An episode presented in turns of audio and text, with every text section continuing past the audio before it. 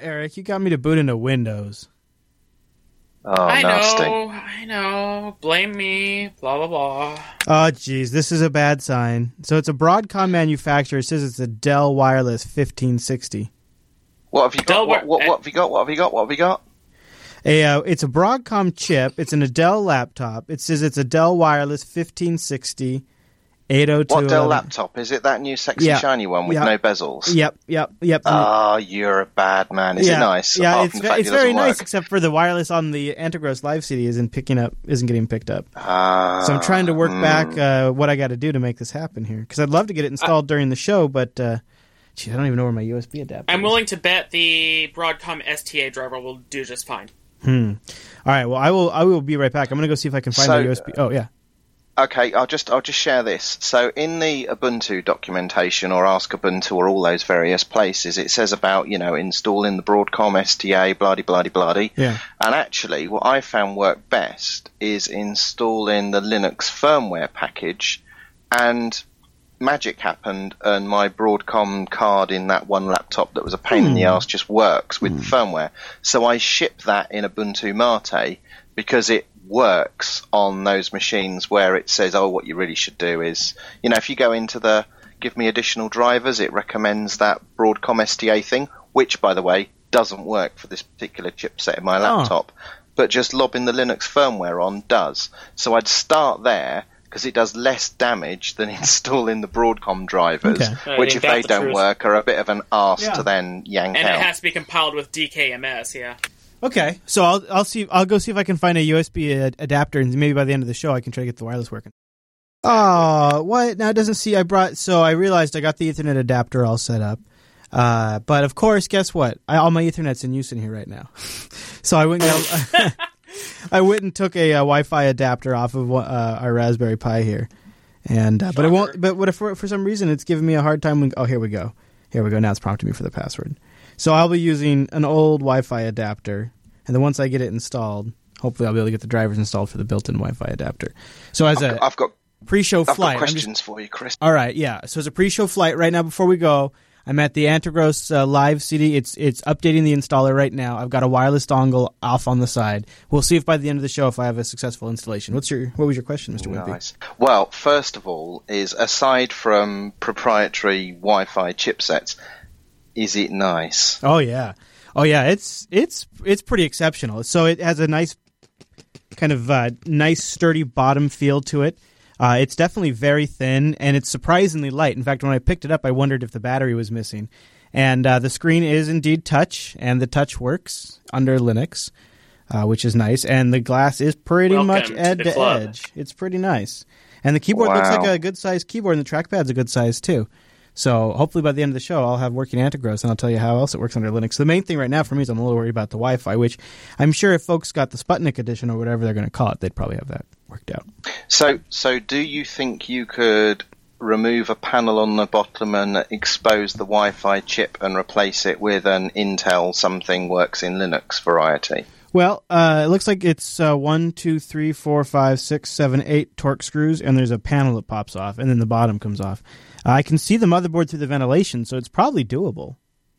Okay. Well, yeah, we don't want to do that yet. You want to, you, you don't want to Yeah. bastardize If- if it before you get started. If if, Yeah. if the uh, Linux firmware trick works, and I can get uh, the the driver working that way, that'll probably be the way I go.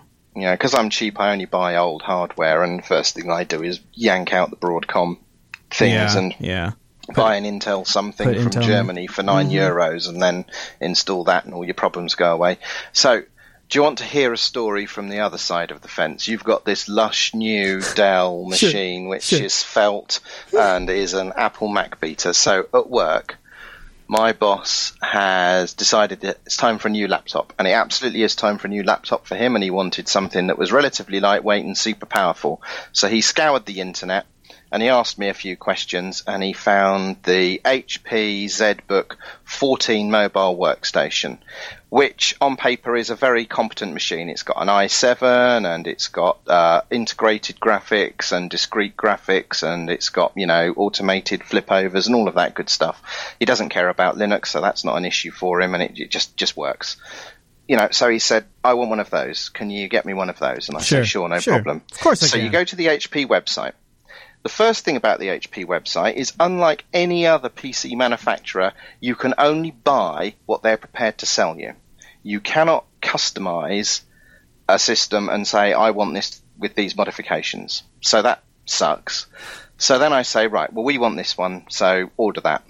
And then he comes back to me and says, oh, no, no, I want the one with the touchscreen. So I say, right, no problem. So I phone up HP and said, that order that we've placed, we want to cancel that because we want to order one with the touchscreen. Mm. So they cancel the order. And then they tell me, well, there isn't one with the touchscreen. And I say, but your specification document says that there is. A week goes by, the order that we've cancelled arrives, and we have to arrange for it to be picked up and returned to them. They then tell us, oh, yeah, actually, we do make that one with the touchscreen, but it wasn't in our sales catalogue. So we're going to add that to our sales catalogue Oh. now. So Another few days pass. Uh, it's in our sales catalogue. Would you like to place the order now? So yes, I'd like to place the order now. So I order the laptop and all the extra accessories. And this is last Friday. And today I get an email out of nowhere saying your order has been cancelled. No. And we don't know why, and we're not quite sure what happened. But could you phone us up and place the order again, please? Oh my At gosh. Which I hate that. HP suck. If anyone from HP is listening, you suck. Lenovo and Dell have got you beaten hands down six ways of Sunday. You suck. You have wasted three weeks of my life to buy one fuck mothering laptop. Waste of my arsing time, and it's not even that stellar. I've been trying to talk my boss into getting a Lenovo Carbon X1. Awful, awful, awful people. Yeah. Don't buy HP. It's like they don't want to make money. Oh, it's just crap. I had And- oh, I actually had a oh. little bit of a bumpy ride with the Dell. So the Dell is it's uh, first of all the whole buying process on the Dell website is way too cluttered. Like I don't mean to, to make comparisons, but like and obviously System 76 has a lot less a lot less parts, but it's so much more clear what I'm getting and if I'm getting the right one. Like on Dell's website, I fundamentally question if I'm ordering the right part under the right division, etc. So that's very confusing. Then they canceled my order at one point, but none of the accessories. So they were billing me and shipping me the next day all of the accessories instead of shipping it all as one shipment. They ship each thing Well, oh, well, independently. So I've, I've had the inverse of that. So today we've replaced the order, and the order is just for the laptop, but for none of the accessories that we had previously requested Right. in in the original Oh, okay. order. Sure. Ah, just So yeah, so then I'm like, okay, so I'm getting the so then I call them up and they had to verify something about the address. So the you know the the studio here is a, it's a duplex, so we have a unit A, a unit B, and uh, I put the address in, and then the second address line I put unit A. Well, Dell's system wants unit A on the first address line and the at the street address on the second address line, and because I did those backwards, they canceled the order. yeah, brilliant, isn't it? Honestly, it's buy. It should buy, be buying a computer be this difficult. And and the thing is, is that I'm going to phone them up. To, I'm going to put a because I, I was I, I was busy with other stuff today, so I had to ask one of the, the the guys in the office to sort the reorder out. But I'm going to phone them up tomorrow and give them. Give them a piece of your mind, Whippet. Um, uh, yeah, yeah, the air will be blue around my desk tomorrow morning because you know I, I order all of the equipment for all of the people that work in the company and all of our customers, which is not an insignificant amount of hardware. And I am not going to buy any HP equipment ever again. Um, and my purchasing experience, you have to set as a backdrop to ordering some really sophisticated, complicated, complicated server hardware from IX systems, uh-huh. and you cannot, you cannot even begin to compare the difference. Right, so much more H- complex too, which is Ah. ironic. I know, I know, a, a lot more complex. Uh, each individual machine, we're talking, you know, thirty thousand dollars per server versus a couple of thousand dollars for a laptop, and you know, takes weeks to negotiate the parts and the build and the fit. Um, you, you remember those mega core systems that? Um, FreeBSD Foundation have got. Yep, yeah, we're yep. buying like those, like they go out of fashion at the really? We think oh, they're great. Man, oh I'd love yeah. to see pictures. Uh, Do you ever I get to see them? Yeah. Uh, I, I'll get you pictures. We've Oh, got yeah. um, a, a floor to ceiling rack of those. Doesn't Yeah, TechSnap we- we- have a discount code you could be using? no, Uh, the URL. don't, don't you? Uh, shall I tell you what? I, I first uh, got the idea f- through listening to TechSnap and went off and read about IX, say August, whenever it was. And I didn't actually get round to calling them and placing an order until about six months later. But in the order code, it it triggered the fact that I'd first visited the website from TechSnap months and months and months before and attributed the um, Awesome. you know the the thing to TechSnap. Thank yeah, you. even though a lot of a lot of time had passed in in between the first you contact. maybe you're a big part of the reason why IX renewed for 2015. Then I hope so. I hope so. That's really but they, cool. They, they make they make stellar kit. aren't they? Like I Um, really wish when I was doing IT purchasing that I yeah, I think they were around for a big part of it, but I just didn't know about them. You know, and that that uh, and I instead fought with folks like HP and Dell all the time. Yeah, no, we we use IX for all of our server equipment now. It's um and uh, as much as I like um uh, like love Linux uh, for firewalls, we use uh, HACOM for their um, PF Sense uh, firewalls. Um, they're they're pretty great. So they're uh, active passive f- uh, PF Sense firewalls. So Oh, um, they are PF Sense yeah. on the software side though. uh, yeah, yeah. So it is, it is dedicated to PF Sense. So it's uh, Shoot, a one cool. U rack Yeah. with two blades in it. Are they? so two firewalls are all they set loud? up with carp. No, no, no. They're they're quite quiet. how much does one go for? Uh, I think it's about two and a half Yeah, thousand, four thousand dollars. I think by the time we would we'd got all the bits and bobs of added. of course. Yeah. So you know they're they're they're proper. They're, they're they've got six That's a Ethernet ports on each blade. So they're you know proper proper job. So uh, you guys want to see another gadget? So I with the Dell I ordered. I mentioned Yeah. accessories. This I, I don't know if you're watching the video stream. It's a it's about it's about the it's about half the length of a credit card, maybe about a little more than that, and thicker. So it's uh I don't know what to describe it. It's it's smaller than a Roku. It's a small little thing. You could probably fit it in your pocket. And what it is is it has a USB 3.0 plug that flips out on one side, and on one e- on one side it has VGA and HDMI out, and on the other side it has gigabit Ethernet and uh, another USB 3.0 port. And so you plug this into the Dell, and you get HDMI, and you also get Ethernet, which I thought was probably pretty good because I'd like to have both those pretty much every time I sit down. I think it was like sixty bucks, or maybe even less than that. So, because there's no That's Ethernet a port. nifty gizmo, isn't it? Yeah, and I think it's all using standard stuff, so I'm going to find out. All this is, I mean, I mean I'm going to try to do the full review. I'm going to try to, you know, say these accessories work and don't work and stuff. Oh yeah, oh yeah, oh yeah. Did you guys hear about this? this is a great post from Linus over the weekend. Linux kernel development halted. Uh, Linus is pretty upset. Of course, he's not on the East Coast, but uh, it's still when it snows on the East Coast, it affects Linus pretty bad. He says, "You people on the East Coast think you have it bad with snowstorms and whatever. That's nothing." My coffee maker broke, and calling the service hotline says we're not open today due to inclement weather. You guys get a little snow, and suddenly civilization breaks down. My coffee maker is broken, and nobody's answering the phone. And CNN just keeps talking about snow. What about my coffee? Priorities, people. Priorities. What am I going to do without my coffee maker? Am I just going to sit here in a corner crying? That's what. I thought that was a good post. There was like some of the comments were pretty good too. 'cause it's like, well, obviously you need your coffee maker in a raid.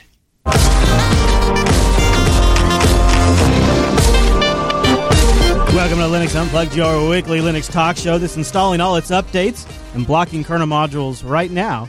My name is Chris. And my name is Matt. Hey there, Matt. How you doing? Doing pretty good. Doing pretty good. I uh, I'm, I'm excited today. I got I got a new laptop in that I'm messing with right now. I just got the uh, base OS installed during the pre-show, so that's exciting. Right you know, get that new computer smell. right. Also, right. that new computer wireless frustration. So I've got like a I've got like a wireless dongle that's hanging off the side of the thing that I took from a Raspberry Pi. But Oh, no. other than that, it's it's not so bad. So yeah, I got the new XPS uh, 13 in, Oh. and it came a lot sooner than I was expecting. And uh, I guess I guess the Bitcoin. am I, I am guess I they wanted safe to. in assuming there's a Broadcom thing Yeah, going on yeah. there? It's a, called Ah, the Dell Wireless, okay. but it's a Broadcom. And I guess Dell wanted to cash in those bitcoins before they dropped any further, so they send it quick. And uh, Hmm. so I'm I'm uh, I'm fighting right now as we do the show with the wireless. I got a few things. I got I just installed the uh, B40 or whatever it is firmware. I got the firmware just installed, but I think I'm like halfway through there. So we'll see if I get it by the end of the show. I might get distracted Cool. by the show, but I got to say it's it's a nice device. So I'll give you a quick update about the uh, the laptop and my first impressions uh, later on in the show in just a little bit because I got a few things, and then uh, I'll run Linux on it for a little while and give you the uh, the final opinion. I've already gotten several emails, people asking uh, what I think about it, so I'll Very tell you that. Hey Matt, you know it's not a it's not a real Linux unplugged without bringing in our uh, virtual lug. So let's delay no longer. Time appropriate greetings, Mumble Room. Good evening. Hello. Hi. Hi, guys. Hi. Hello. So we got a great show today. Uh, coming up uh, on today's episode of Linux Unplugged, we're going to do the feedback like we always do. Then uh, there's been a topic that the IRC room's been chatting about all day, It's this new Vivaldi browser. No, not the tablet. No, not the Vivaldi tablet. Stop it. No, it's a browser, and uh, it's it's making a lot of waves today. And of course, it premiered on Linux. So we're going to talk a little bit about that, and I'll give you a quick demo of it in the show. Uh, there's also uh, a couple of items to follow up on in uh, from uh, last week's show, and then uh, we have a little surprise for Matt at the end of the show. Ooh, Very, ooh, really? Yeah, Oh, wow. surprise for Matt. Surprises now. A surprise for Cool. Matt at the end of the show. So we'll see what that's about. So let's start with uh, a quick uh, follow up, sort of errata from uh, Sunday's Linux Action Show.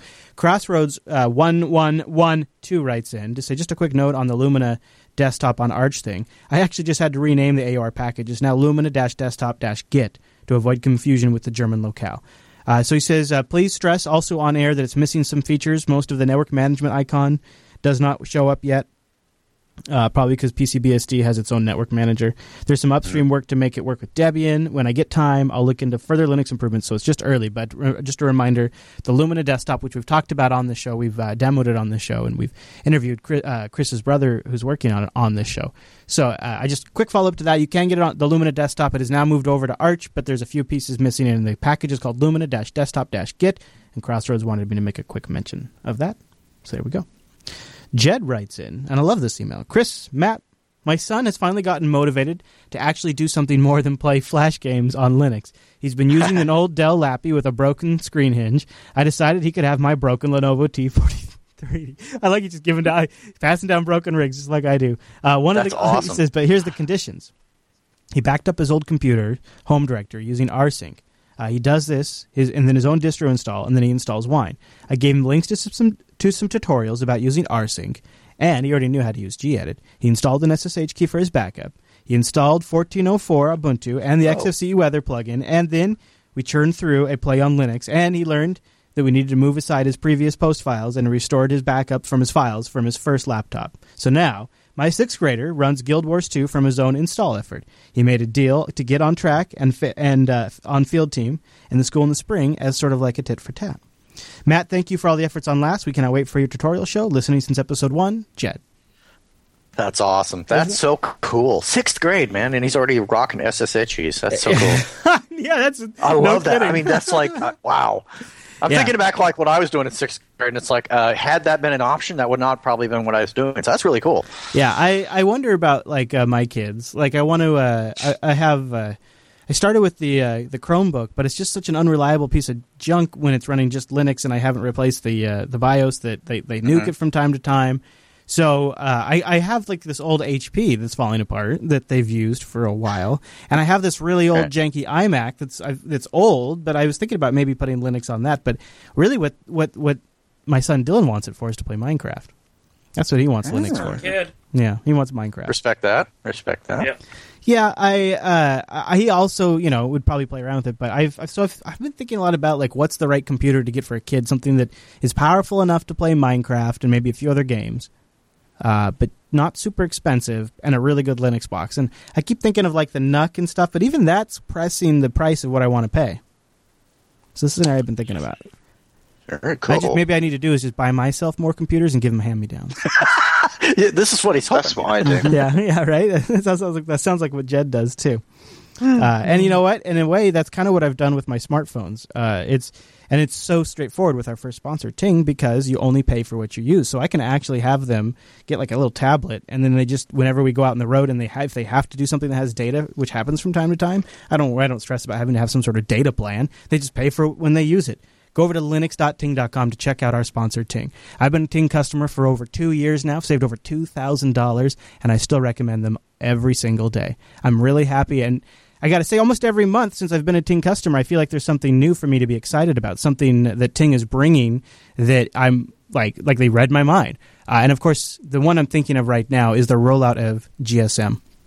They've already sent out the first SIM cards to early GSM beta testers. You can actually go over and order one on the Ting store right now, and I got two of them. And I'm going to slide one in the. Uh, I'm going to reload my Nexus 5, get it all clean, just because I wanted to start fresh anyways. And well, or I'm going to try to talk Rekai into doing it. And then after Rekai does it, I'm going to put my new Ting GSM SIM in there. I'm going to rock Ting GSM for a while. And you only pay for what you use with Ting. They just take your messages, your minutes, and your megabytes. They add them all up, whatever bucket you fall into. That's what you pay at the end of the month. It's just six dollars for the line. You're starting to see how much sense this makes when you can take advantage of CDMA or GSM. Plus, you then consider all of the value you get from an incredible dashboard and no hold customer service. And Ting has a ton of great devices. I wanted to recommend also you check out their blog. They have a ton of great tips and tutorials over there. Like here's one. Turns out G Plus can be a huge data hog. The app on your phone, the G Plus app, can be a massive data hog. So they just have a, a quick tutorial on how to clean that up so you can keep G Plus, but maybe not have it use up as much data. Nice quick tips like that. Here's a, uh, here's just an idea of devices. Right now, you can pick up an iPhone 4S from Ting for $130. That's it. You own it right there. No contract, no early termination fee. iPhone 4S, $130. What about the HT Desire 510 Blue? Also, $130. Just added. A great HTC built phone for $130. Or if you want to go get the Cadillac, the HTC One, $340 over at Ting. And you own that phone. That's yours and that is an amazing phone with an incredible screen, unbelievable speakers, and you might think that the universal remote that it has built in there is kind of gimmicky, but it, it's super cool, especially if you have kids and they lose the remote all the time because you can turn oh, yes. on stuff with your freaking phone, and it really feels like the future. Plus, those front-facing speakers kind of alleviate the name for exter- uh, need for external speakers. So, if you like to listen to podcasts on the go, or maybe like when you're doing something, you just want to set your phone down. Like I set it down next to me when I'm doing dishes, and I can hear podcasts perfect with the HTC One. Three hundred and forty dollars, you own that phone. It's yours from Ting. Isn't that neat? They have all kinds of great devices, including just SIM cards if you just want to put a CDMA or GSM SIM in your own device. Linux.ting.com. That supports the show and saves you $25 off your first Ting device. Or if you have one you can bring, get you $25 credit. Linux.ting.com. And a big thanks to Ting for sponsoring Linux Unplugged. Great devices, great prices, and great stuff coming up. There's a wolf writes in, and this one is kind of I'm going to punt over to uh, our mumble room to see if they have any experience with this. Uh, he wants to know. Uh, he says, "Hey, Chris and Matt," and I'm going to ask the mumble room Matt if you don't mind. He says, "I've heard about ArchBSD. Uh, the site is an exact copy of the Linux homepage, but with some BSD modifications. It says the project is all about porting Pacman to FreeBSD, which they did back in 2010." And they say they keep following the KISS philosophy. I'm not a BSD guy at all, but this might actually be worth a try. However, uh, he says, keep up the great work. Uh, he says he's practicing Markdown. He loves all the shows. So, anyone in the Mumble Room have any experience with this ArchBSD thing? A tiny bit. Yeah? And? It works. And it is BSD with Pacman on it. It's kind of compelling. Interesting, yeah. It, is it current BSD? Uh, uh, that I couldn't say because I'm not so familiar with BSD to tell how current the underpinnings are. But in terms of the packages I could install in it, the packages were definitely current. Too bad Alan's not here. I'm sure he'd have something to say. Yeah, yeah. oh, yeah I'm sure he'd have some mocking to say. He'd say, "What's the point? That's what that the port too. system is for. That's what package add is well, for." well, that's what that's what the what the AUR is. Just just a, a, a, kind of ports tree, effectively, isn't it? Compiled from source ports. Yeah, tree. a better one. Uh, yeah, good. Well said. well, now they have Package NG, which I think is a port of Debian Package Manager. well, nice it's similar, right? Like in functionality, mm-hmm. I've only mm-hmm. used it very little, so I, yeah. But I mean, it's, it's. I mean, FreeBSD, honestly, in a lot of ways, is is doing it right. Yeah, you have the core system, and then you have the port system, and uh, so I, I would imagine if you could add the AUR on top of that. The problem I would imagine, I have no idea, and having never used this, but it seems like a crap ton of stuff wouldn't build. Seems like a lot of stuff what? wouldn't build. Why not? Well, because it's like it's just a totally different system. It's not an Arch system, and there's it's it's a totally. I mean, I don't know. I don't move a lot. Of, I don't move around a lot, but it seems to me like it's already a little tenuous sometimes if stuff is going to build using AUR. It's not super tenuous, but you still have situations where stuff just fails to build because something's different. I guess I guess if you had a completely separate copy of the AUR and you could modify all the package builds, and yeah, I guess that was. I guess if you totally had a separate AUR, then I could see it working. But it doesn't seem like it would be as beneficial because it wouldn't be as popular. Am I am I missing something here? No, no, no, no. I mean, um, I don't know about. Uh, I, I think cross-platform compatibility won't be such a big big mm. issue for most mm-hmm. projects. Mm-hmm. I think mm-hmm. most things all all port almost seamlessly. I think a lot of the upstream developers these days pay attention to making sure their stuff works That's on true. other platforms other suppose, than just Linux. I suppose that problem's getting less and less as FreeBSD gets more unpopular. Yeah, and if and if you look at projects like um, Arch Linux ARM, for example, they pull in the Arch Linux packages and they just uh, replace the i686 and x86 64 uh, architecture flags for ARM6 hard float and ARM7 hard float, and things just flow in, and nine times out, well, in fact, 99 times out of 100, stuff just works. Um, But why? But but why would you have the AUR? Um, I mean, it would well, take it's not the just focus the away from AUR. They've it's not just the AUR. They've actually got the community and extra repositories. You know, so they're they're binary distributions of the packages rather than everything compiled from source. Yeah, I, I suppose um, I, the way I look at FreeBSD and, and OpenBSD, because I mainly float around the OpenBSD world, um, you you're better off getting those resources that want to work on an AUR to sort of come on board and submit submit patches into the ports tree and then maintain ports, because then that way it gets a lot more coverage, a lot more visibility, and a lot more testing. You have a lot of more people looking over the code that you're submitting as a port, and then that way, um, you know, you've got a, a better balance of quality. Most of the deriv- the arch derivatives just use the AUR without any abstraction, though, because by adding a few architecture flags to a package in the AUR, it's applicable to um, ARM and PowerPC hardware for those you know architectures and those spin-off projects that that support those platforms. I, uh, I I I find it to be interesting, but it to me never seems like it's something that would go mainstream. But because it seems like Yeah, it's, it is interesting. It's it's not for me, but it's Yeah. it's kind of fun to tinker with. yeah, like it could maybe be, for somebody it could be like the perfect setup for or for a lot of somebody's even. Uh, uh, all right, so I want to talk about. Uh, oh, uh, there was there was oh a couple of quick uh, a couple of quick things I wanted to mention. Uh, I have this uh, XPS 13 laptop. I'll give that a, a, a, just a, quick overview. Um, and then also, if anybody out in the audience has like uh, considerable uh, audio production editing, like with music and uh, creating creating sequences potentially even, uh, and laying that down to to an audio track and things like that, and multi-track editing, send in a shout shout me just send me a shout, Chris at JupiterBroadcasting.com. Let's talk. That was one thing I had, and there was another item but I, I forget what it was. But I'll, I'll think of it as the show goes on. But there's there's another item, a topic of business that I need to talk to the audience about. But why don't I mention while I'm thinking about it this XPS 13 because that's what's uh, that's what's got my attention right now. So I didn't actually expect to get this until uh, that halfway into February. So when when somebody rang the doorbell. My response is, "Who the hell is that? What is what is?" I was a joke Matt came by to troll you. right. So I go down there, and of course, it's a small box. And I thought, well, this Okay. can't be the laptop because it doesn't come in a box. It's like this small little box. But no, it was the actual laptop, uh, and uh, it it came with Windows 8.1 installed. And I normally, if I wasn't, if I was buying this for myself, I probably wouldn't buy a Dell to begin with. That was a question that came up on the subreddit. Is like uh, this. I kind of bought this for two reasons. Uh, the first reason is we have a machine that's going to be re- getting replaced here in the studio, and this could go there if it meets all expectations. But the real reason I wanted to get this is I think this is going to be, from a hardware design standpoint, people who love Lenovo love Lenovo. But if you're not a Lenovo fan, or maybe you want something else, I think this is going to be the laptop to beat build wise. I think this is a MacBook Okay. Pro killer. Really, it you know this screen is better than what's shipping on the Macs right now.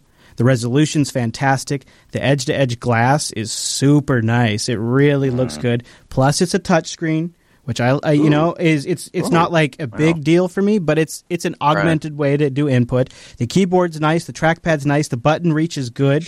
The build is very sturdy, but it's light. I feel like it doesn't give it all when I'm holding it with one hand and shaking it, and I don't hear any moving parts. Everything's solid, which is really cool. Uh, and it's got uh, two USB 3 ports on it. It has a display port, uh, SD uh, in, and audio out. It also has a little battery gauge button on the side that you can press. Speakers are also on the side. I haven't had a good chance to test them yet. And the battery life, when I took it out of the box, said 14 hours remaining. I didn't. Uh, I didn't leave it unplugged because Antergos bitches at you during the installation. So uh, and the keys light up, and the the keyboard does feel quite nice. The top has this sort of uh, pattern etched into it that it feels good. It's not overdone. It's not irritating, but it feels good on the hand. It's kind of got like feels like a carbon kind of uh, stamping. Uh, the hinge is very strong. You know, I'm I'm I'm shaking it right now, and it doesn't give at all. So I think from like a portable tiny Linux rig, I think this could be a killer unit. Right now, I'm fighting with the wireless, and I think if you were to buy the uh, the the developer edition is what they're probably going to call it when it ships, you'd probably wouldn't have to worry about things like wireless. They'll probably just put it They'll like an Intel probably give you Intel or something. Yeah. Yeah. So I'll give uh, I'll give this further. You know, I'll use this more. The things that really jumped out at me so far is the speed's great. I got an i7 in there with eight gigs of RAM, and uh, the display is very vibrant. It really pops. I don't know how things are going to work uh, high DPI wise. GNOME itself looks real good. Uh, I you know I, I you know what I'll do here real quick is I'll fire up Chrome because I'm thinking where I'm gonna and the terminal looks really good. So that's uh, that's kind of the only apps I've used so far is just GNOME and the terminal. Uh, but I'm I'm firing up Chrome right now, and we'll see how that Okay. looks. Let's see. Uh, yeah, Chrome's a little small. Oh, is it? Yeah, Okay. the, the, it's a little small. I, I think there's some tweaks in the config you can do, but yeah, it's definitely a little on the small side. Yeah, you can scale it. Yeah. So I'll have to do some of that. So I'll experiment with all of that.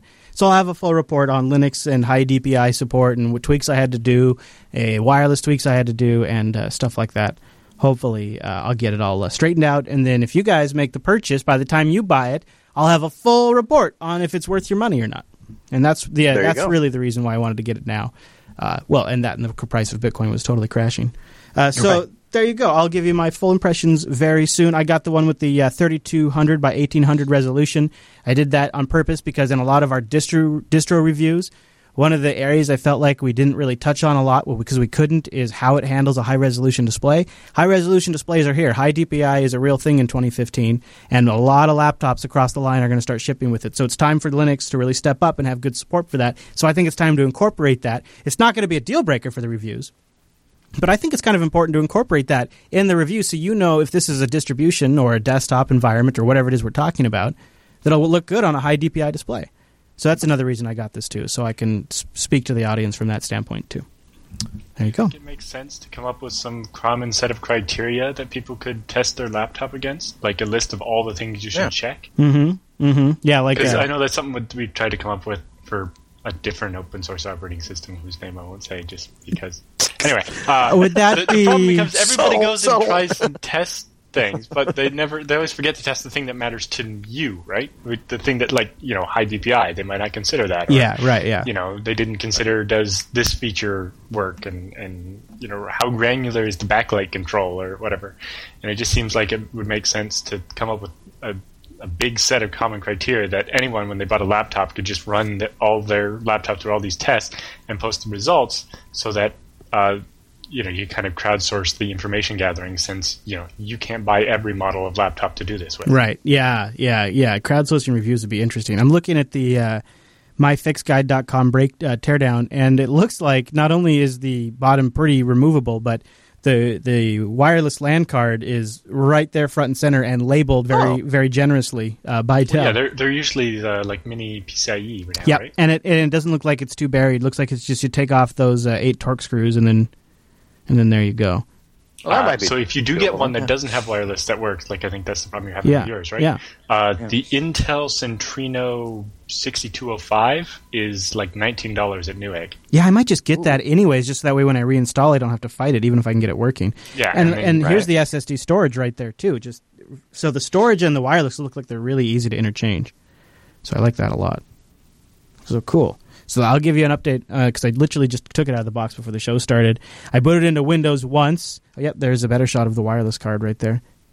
Yeah, that's going to be a really easy swap out.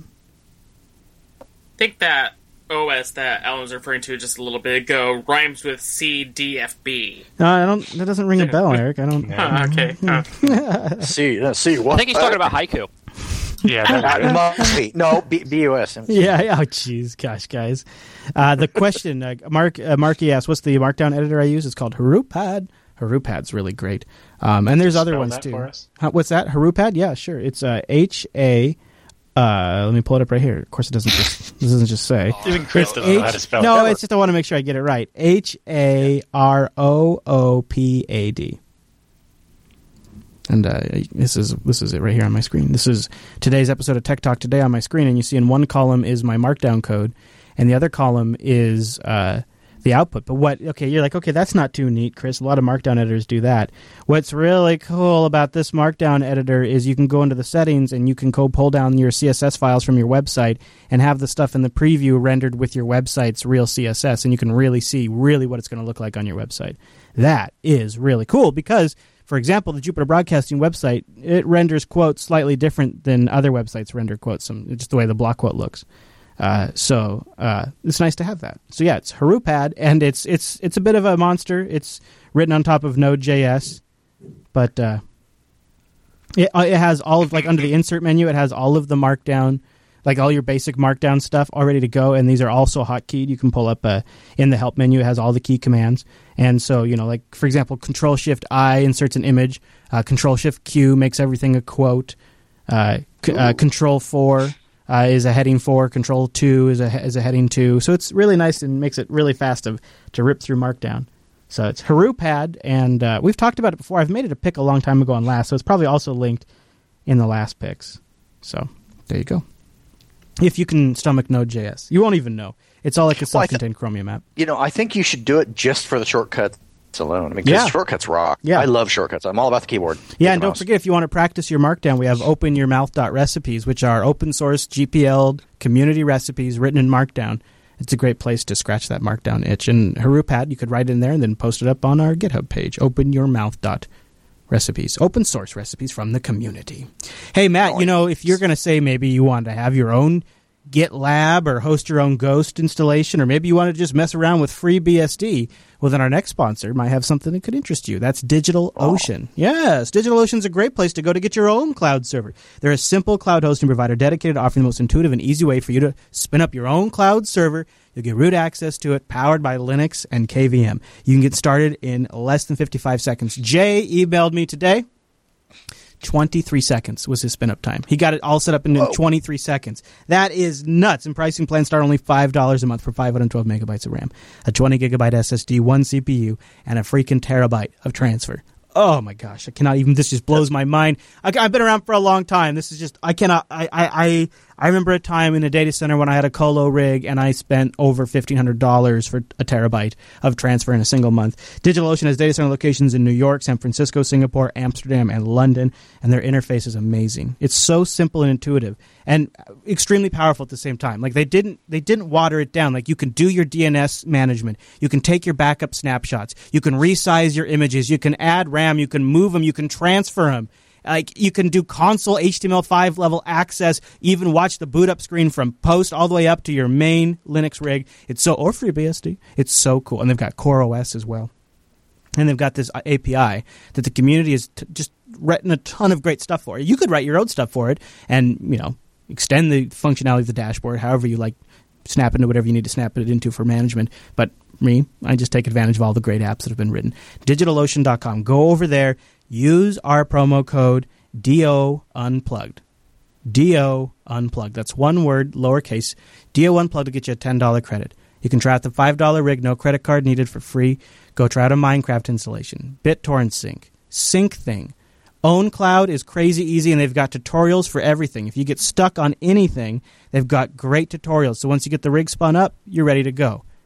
DigitalOcean.com. Please use our promo code DO Unplugged to support the Linux Unplugged show. Keep your favorite Linux talk show going every single week by supporting our sponsor. And why not just decloud yourself a little bit? Take a look at what you have up in the cloud, what third party services you're using, and ask yourself, could I easily move that over? Uh, this week's episode of Coder Radio, Mike was giving some tips on ways to save money for development and primarily a great way to push updates out to your websites and stuff. Uh, totally for free once you set up the DigitalOcean droplet. It was a great tip, and it's another great example of the things you can use DigitalOcean for. We've got it running a whole bunch of Ruby. We've got it running our BitTorrent for the back end syncing of all of the unfiltered stuff, which is nuts. I mean, we have hundreds of syncs going on there. It's all running off DigitalOcean droplets. It's really awesome. It's unbelievably a good. It's just an incredible, great value, and the management is so straightforward. DigitalOcean.com. Use the promo code DO Unplugged. Try it out for a little bit and see what I've been talking about, and support the show. DigitalOcean.com. DO Unplugged, and a big thanks to DigitalOcean for sponsoring the Linux Unplugged program. Now, I want to talk a little bit about this Vivaldi browser because everybody's writing about it, everybody's talking about it, chat rooms been going about it. It's not a tablet, it's a Chromium powered multi platform browser. It's making some waves, if that's still a thing. Uh, it's supported by Linux, Windows, and OS 10. It's currently offered as a tech preview, so it's got Chromium under the hood, but another a bunch of features that sort of remind you maybe of Opera during its glory days. Among them is speed dial and mouse gestures. Uh, also, new features like allowing multiple tabs to be combined into a single stack, support for note taking within the browser, uh, you know you need to take notes on a website, and other improvements to the Chromium base. Started by a former CEO of Opera, who wasn't with the firm, who has not been with Opera for years. Uh, they plan in the future to include things like mail built in, sync, spatial navigation, greater performance. They want to be the fastest browser in the universe, they say, extensions, and other community features. And it's available right now for Linux. I have it installed right here if you're watching the show. Matt, are you ready for another browser? Oh yes, absolutely. You know what we need? We need another browser, and preferably one that's based on an existing browser, because then we can really hit. Jeez, I, you know, I'm gonna, I'm gonna, I'm gonna not be cynical about it. It could be awesome. It really could. I'm gonna just hold my hopes out. Well, uh, okay, I'll play devil's advocate. I mean, I kind of agree with you, but uh, if if we accept that maybe Blink and WebKit are as good as we're going to get for a little while, then maybe it is Yeah. good that the innovation's done more at the UI because I think you and I both have lamented the browsers really suck still. Like, there's not a browser either one of us are like totally jazzed up. Like, man, I just love Chrome or I love Firefox. You know- or like, I use Firefox. I use Chrome. So for me, it's like from a UI perspective, and this is excluding bookmarks because that's a separate issue. From a UI perspective, uh, Firefox makes me want to eat bags of glass, and um, Chromium and Chrome are frankly just more pleasant to use. Now, that being said, Firefox performance destroys Chrome and Chromium because it sucks on Linux. But and then you have bookmarks, which is a completely separate issue because the problem with bookmarks is, hi, 1995, can I have my browsers, please? I mean, or you know, my bookmarks, please. I mean, this is stupid. The bookmarking system is what really needs to evolve more Yeah. so than the, uh, Yeah. in my opinion. Bookmarks suck. I add stuff. I've got bookmarks from like 2002 in there. I don't even know what they are. I, you know, what is this? I do like the UI. I think it's very nice, uh, but they're not bringing a lot of new stuff for to the team. You know, I mean, like, and they don't they don't have all of my plugins that I that I want to use. It seems True, pretty plugins. fast. The UI is okay. It actually does have a few Yeah. specific features that I've never seen in anything else. All right, lay it One, on me, sir. UI changes. okay. And Yeah, if you press chameleonic. F2, this have you ever used um what is it? Um that little fucking uh, text editor. It actually has a little command UI. You can press F2 and you can do yeah, commands. yeah, it does support like hotkey navigation and stuff. Yeah, Yes, that. I've never seen that in anywhere Okay. else. tab But stack. also, since Opera has done a lot of those weird little browser enhancements, it's got little tab UI. You can drag the top down and see previews of your tabs or hover over them, which is what the old Opera used to do. Oh, that is but nice. it's actually quite interesting. Ooh, I like the way it they've got a lot of displays your current ideas. tab too. It's really easy to see which is the current active tab. Okay, For so the first implementation, it's not so bad. this is actually the way they color the tabs is actually kind of smart. It's chameleonic depending on the. Uh, The whole top bar the changes. whole, yep. Take a Oh, look at that's the whole interesting. top bar. Everything changes. That's I gave it a interesting. screenshot of Jupiter Brown. those and tab it's your icon are color. brilliant. Yeah, that is pretty cool. Oh yes, there is some Firefox has interesting tab bits about groups. it. Yeah, uh, so, Yeah, you so got- tab stacks in their words, yeah. But I think tab stacks I like better because you can you can see it right by hovering over, and it's it, for me tab stacks is easier than tab groups because tab groups are put off somewhere else; they're hidden in a way, whereas tab stacks are just right here. And the way they sh- the way they demonstrate the, the the lines so you can see how many tabs are in this stack is really clever too. Well, I mean, You can tab actually groups are kind drag of down right paradigm above the. URL bar. You can actually have a little thing, like the little drag down, and you can drag down the top and have visual pieces of tabs right up at the top. And their settings looks very deep in our Pardue. Oh, I the see settings what you're manager saying. is very interesting. Oh, look at that! You can just get a little peek too. You can just have a little peek of the. That's really cool. Yes, it's the Yeah. old opera. It's coming Hmm. back. The guys with the real balls are That's actually cool. putting And their ideas forth again. I don't know how much you guys have used it, but I've been using it all today, and it is super fast. This is the I first time I've tried it. After after Chrome and Firefox, this is refreshingly quick. It hmm. feels like 2015 on the internet. The speed at which. Ooh, and you can put the tabs on the left side, which is really nice for wide screens. Actually, you can remove the tabs. Completely say none. No tabs at all. Yeah. There's no other one I've Yeah. seen which can remove the tabs. Chris, this is My- one of the reasons that people that used to use Opera are so passionate about it is because they they do things in a completely fundamentally different way, and when you get used to it, going to a standard uh, Firefox or a standard Chrome browser is just it feels clunky. I'm digging all the key commands. So Wimpy says it's super fast. I find that's the case on a brand new clean install of Chrome, Chromium, Firefox, or basically insert name of browser here. As soon as you start No. using it and fill in some Throw in some extensions, yeah. yeah, throw some extensions in there, and then all your bookmarks, and then you start visiting a load of pages. They all slow down to a bag of crap, all of them. no, I, if you ta- if you take a, a fresh fresh Chrome or a fresh Firefox and you don't fill it with the shit ton of plugins that you use, Popey, um, it, You this know is, I don't this is a shit ton. I have like three plugins on all my browsers, Yeah, and they all run like you're swimming in treacle. Well, Yeah, well, it's if, if, if you if you go for a plug-in less Chrome or Firefox and compare the speed that this renders pages and visit pages that you've not been to in any of the browsers, it, this is very very quick at rendering pages. Dude, much, are we much doing faster. another part browser it- challenge? Is there But another browser challenge? I- Feel one I- time. another thing what to I consider. feel- I I've not though- been I've not been that excited about a new browser Really? since I first started using Chrome in 2008. This Down this boy. this is Oh, really it's good, actually really good. That, shall I tell you the one drawback? The Yeah, one sure, drawback sure. Of this Sounds amazing The so user far. the user interface is basically Amiga OS 3.5. Yeah, it's it's so. Ah, it's Sounds so winner. flat. It's 1999, but other than that, it's brilliant. I like the Aha, loading bar too. I Sublime think the other text, thing, the uh, little the- command thing. You can press F2 and it'll give you a Sublime text command UI. Nice. Oh my gosh, that is is. so Yeah, cool. That is the You just want neatest. to. Oh my gosh! Oh my gosh! Oh my gosh! That is so cool. Can- Can you hear that, guys? But That's the That's other what I thing- mean. There's features in this that are very unusual. Look at there's all my tabs, and then here's all of the commands I could do. Oh my gosh, this is so cool. But the other thing to There is consider some is that good to this. one of the reasons For- Firefox can slow down over time is because you're building up that SQLite database for the Awesome Bar and a bunch of other stuff.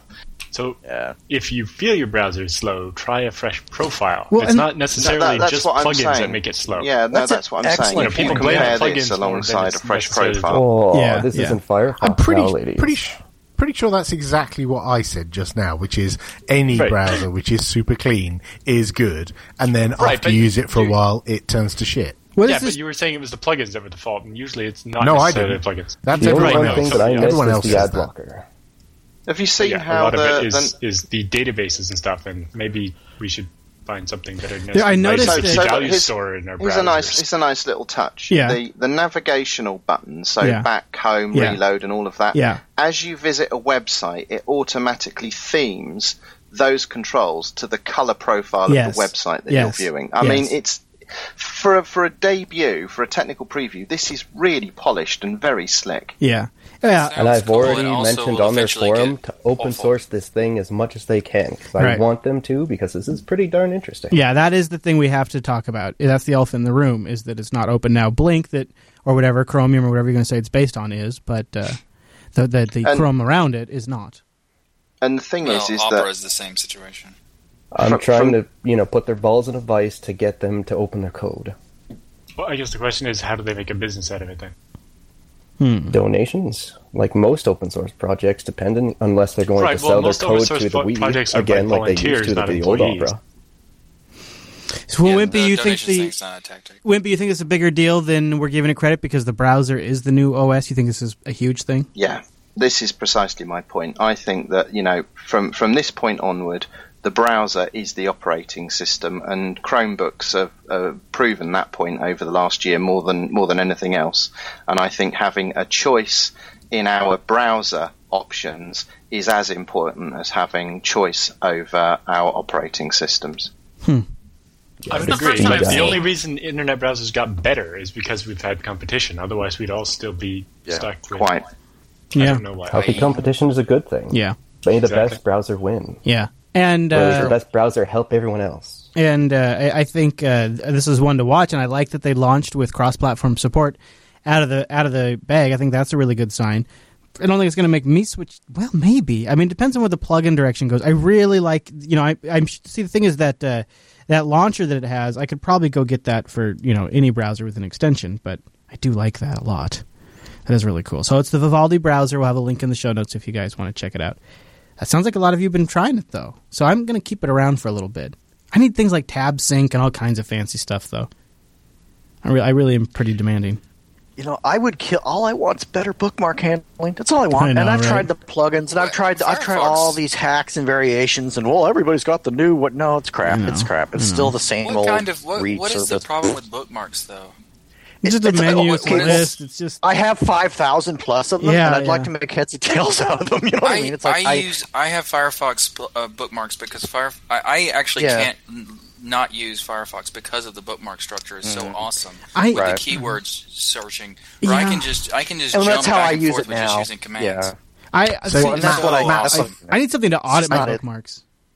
I think Yeah. I think Yeah, there's probably a self-help group for Matt. For people like Matt who have thousands of bookmarks. Yeah. I personally have of them. zero.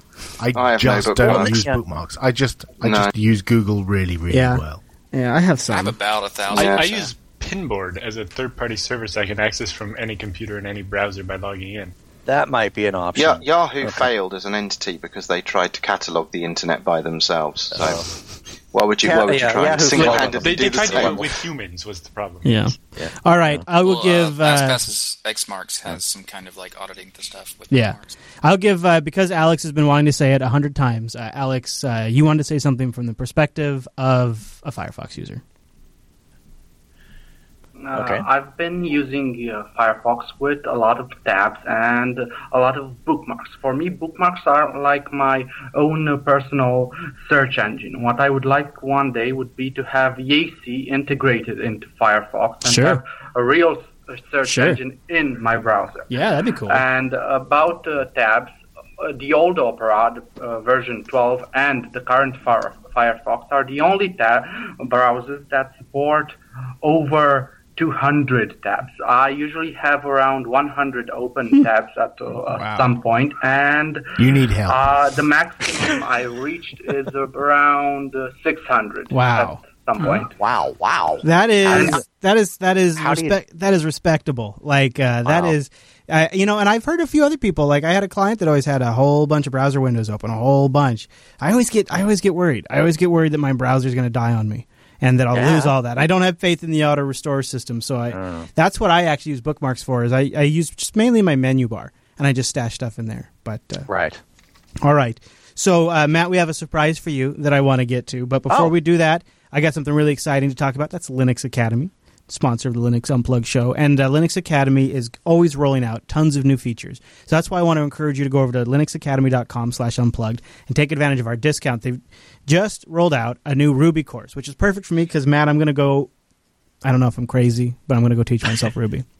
Ooh, And I, ooh, I go- wasn't. oh, I hadn't go. decided. I had like I was on the fence, and then Linux Academy was like, "Yeah, we got a new course on Ruby." I'm like, "All right, well now now I feel like I've been given the pathway to follow. I can't really mess it up if I go with Linux Academy. I want you to go check them out too. LinuxAcademy.com/slash unplug. Get you our special unplug discount. They got step by step video courses for everything you're doing, comprehensive study guides you can download. getting to break out time estimates of how long each stuff's going to take. It comes with your own server as the lab course requires it. Spins it right up, whatever Linux distribution you've chosen. That's what the server OS is, and of course all the courseware just kind of adapts to match that. And I think that's a pretty nice feature if you're maybe moving from one distro to another, like if you switch jobs from a Red Hat place to an Ubuntu place or Debian to CentOS, something like that. You get to keep track of your progress as you're going right as you log in. The dashboard will give you a percentage heads up of where you're at with your different stuff, how long the next section is going to take you. They have learning plans. You go in there and say, hey, I got this much time on Monday, this much time on Tuesday, Wednesday, Thursday, Friday, Saturday, Sunday. I can allocate this much time, generate me a plan, and Linux Academy's system will create a custom plan that matches that schedule that you've laid out with reminder systems to keep you going. Plus, as a Jupiter Broadcasting community member, you'll meet lots of like minded folks who are there from Jupiter Broadcasting in the community and can give you a bump when you're kind of slowing down a little bit. Also, go make sure you check out their new Docker courseware. There's not another technology that's hotter right now in the Linux space, and they've got great stuff. Great courseware on Docker. Also, Vagrant virtualization options up the Wuzang from KVM to Xen. They got it all. You guys should go check it out at Linux Academy. Ruby, Android development, OpenStack, the whole DevOps category they've got courseware for over at Linux Academy. It's a really valuable service. LinuxAcademy.com slash unplugged. Go check them out and support your favorite talk show, Linux Unplugged. That's a big thank you to Linux Academy for sponsoring Linux Unplugged show. LinuxAcademy.com slash unplugged. Thanks, you guys, and thanks to all the audience members who support Linux Unplugged. Okay, Matt. So uh, for those who, I, I think there's there's probably a portion of folks who watch this show uh, or listen to the show that don't watch or listen to last.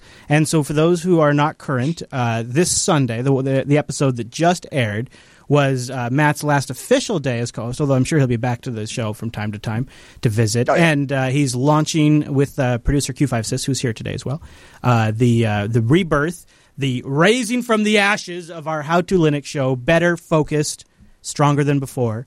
And uh, Matt, yeah, we thought we'd do a little parting tradition as a send off for uh, the uh, years of great service on the Linux Action Show right here on Unplugged for our last segment of the show. And uh, so I'm going to kick it off. Uh, you may have heard there's this great new uh, graphics card that's out there on the market. Uh, in fact, uh, uh, Phoronix just gave it a great review for Linux gamers. It's called the GeForce GTX 960. It uses the latest Maxwell GPU from NVIDIA. And uh, so I, as a thank you to Matt, and now it's here at the studio, Matt, but I ordered you a brand new video card, a GTX 960, so you can try out the 960 in a Linux rig and give us a report back on how it works here on the Unplugged show because now on Sundays you're going to need to get some gaming picked up. And some folks in the Mumble Room to kind of sweeten the deal a little bit are going to send some Steam games that they have available in the library. So, and I want to encourage anybody in the audience too that wants to help Matt uh, put his new uh, NVIDIA 960 card to use. Uh, I have Matt's uh, Steam profile linked in the show notes. It's Iron Spanking Matt. Which is I don't know where, where's Iron Spanking come from, Matt? Is that like a metal reference? Oh, that was an un- un- actually a little bit. No, it was actually an Unreal Tournament thing. Um, back when I was uh, really playing that, I someone felt like they it, it, there's like a backstory to it. Basically, long and short of it, it's it's an Unreal Tournament Iron Spanking kind of deal. So I thought a good So, way to yeah. do would be to get you to waste a bunch of time. So uh, the uh, audience and I came together, and uh, Blaster chipped into on the uh, video card here. So that'll be here in the studio next time when you come down to shoot your first batch of How to Linux. You can leave with the new uh, GTX 960. Oh, that is awesome! Thanks, appreciate yeah, that. Yeah, That's I think you'll, fantastic. I think you'll That- have. A, then really cool. Then just give us a report here on Unplugged in the future of how it went. At some Yeah, point. for sure. Thanks, yeah, man. and, and watch out for Steam games coming your way. I think a few folks in the audience are going to send you some. yeah, I'm still I'm still sorting through email, and I've actually got a couple thanks to uh, send out. So cool. Appreciate so, that. uh, yeah. and uh, and then you'll keep us posted on uh, when How to Linux launches, which we'll have Definitely. probably in February sometime. Q5, is there any, anything you want to jump in at this point before we move off from that topic? You good? Going once? Um, just that if anybody has ideas for good topics, um, send them in. Yeah, that's about it. There you go. Okay.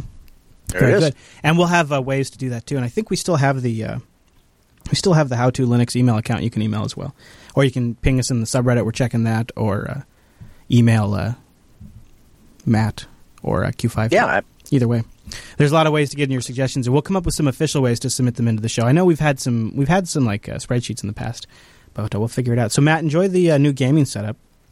Get Oh, you updated. definitely. You now got a like a way nicer video card than I've got. I think. I think. I was to say that's, hard. really styling. That's Wow. hard, man. I was like, ah.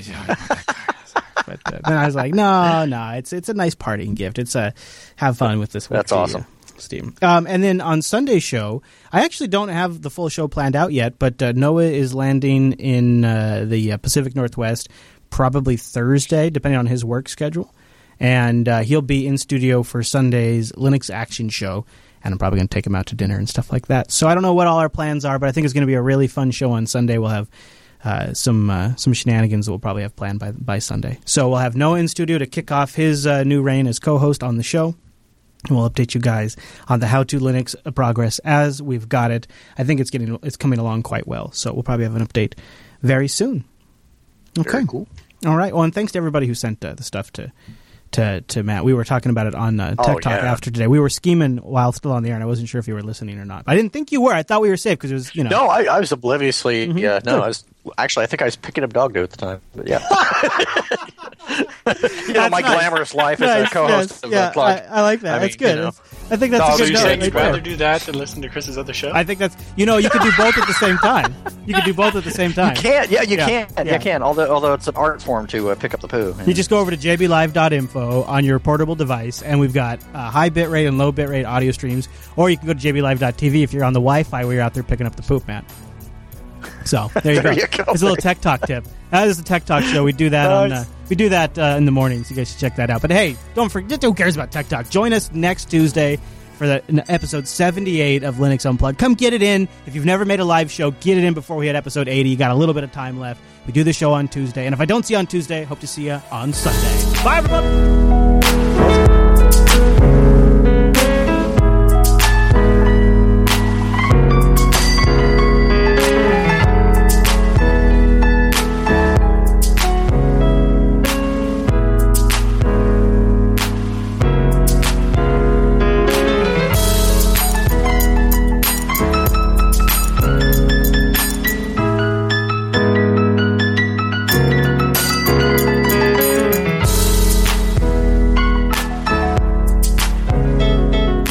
Picking up poop like a good neighbor should.